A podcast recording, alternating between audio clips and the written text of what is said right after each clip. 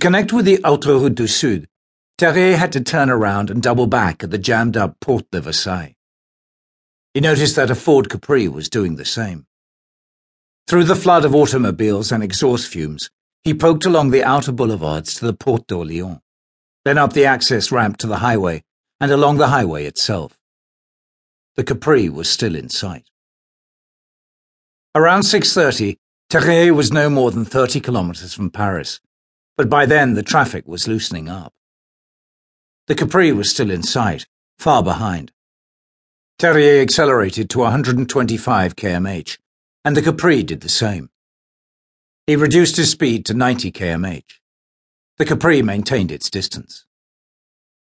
As he approached the Achères parking area, Terrier slowed down even more. He considered the failing light and the traffic. It was still light, and many vehicles were still on the road. Terrier didn't stop. He sped up and then maintained a normal speed. Now and again he glanced at the rearview mirror. Night fell. Around 10.30, Terrier wasn't far from Poitiers. Noticing a sign indicating a refueling area, he braked long and slow. He slowed down in stages, and his tail lights illuminated as he did so. He left the highway and stopped under the canopy of the gas station, where he had the tank filled and various things checked and the windshield cleaned. The Capri also needed fuel. It parked under the canopy at some distance from the DS. Terrier went to the toilet to take a piss. As he came back to his car, he went by the rear of the Capri and glanced at his shadow, who had not gotten out of the car. He was a tall, thin young man with a pasty complexion. He wore a black leather jacket and dark glasses. His head bristled with a thatch of black hair. Terrier returned to the DS, paid the attendant, and got back behind the wheel. A little sleet swirled in the orange glow of the highway lighting.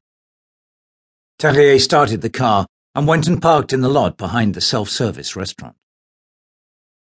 The restaurant interior was done up in orange and black plastic, and there was not a single diner. This was not the sort of place to linger over a meal. As Terrier was putting food on his tray, out of the corner of his eye, he saw that the Capri was pulling into the lot. It stopped, and its driver did not get out. As Terrier was eating, a Volvo parked in the lot. A rather pretty, fortyish brunette with a fine complexion got out and came into the restaurant with two children who were kicking up a fuss. The woman scolded and cajoled them calmly, patiently, and firmly. Terrier observed her. He had an attentive, approving expression. The fussing of the two kids made his mouth tighten a little. When he had finished eating, Terrier returned to the DS. He glanced at the Capri, parked 30 meters away, just as a cigarette flared red. He grabbed the suitcase from the back seat, opened it on the front seat, and removed the box into which he had put the HK4 before leaving.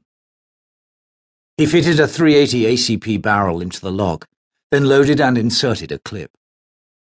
He put the automatic in the side pocket of his leather coat and got back out of his car. It was cold. What looked like snowdrifts lined the edges of the parking area. The orange lamps gave little light. In the Capri, the pale young man smoked an American cigarette. He gave Terrier a panicky look as he approached. Why are you following me? What did you say?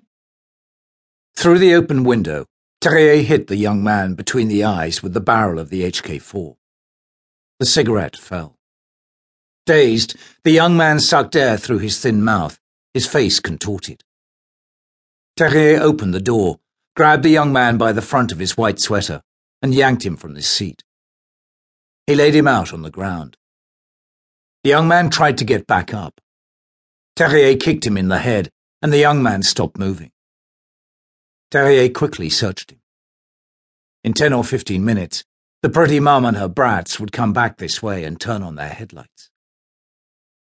In his pockets, the pallid fellow had a Swiss Army knife, keys, a plastic coin purse, a pack of Winston.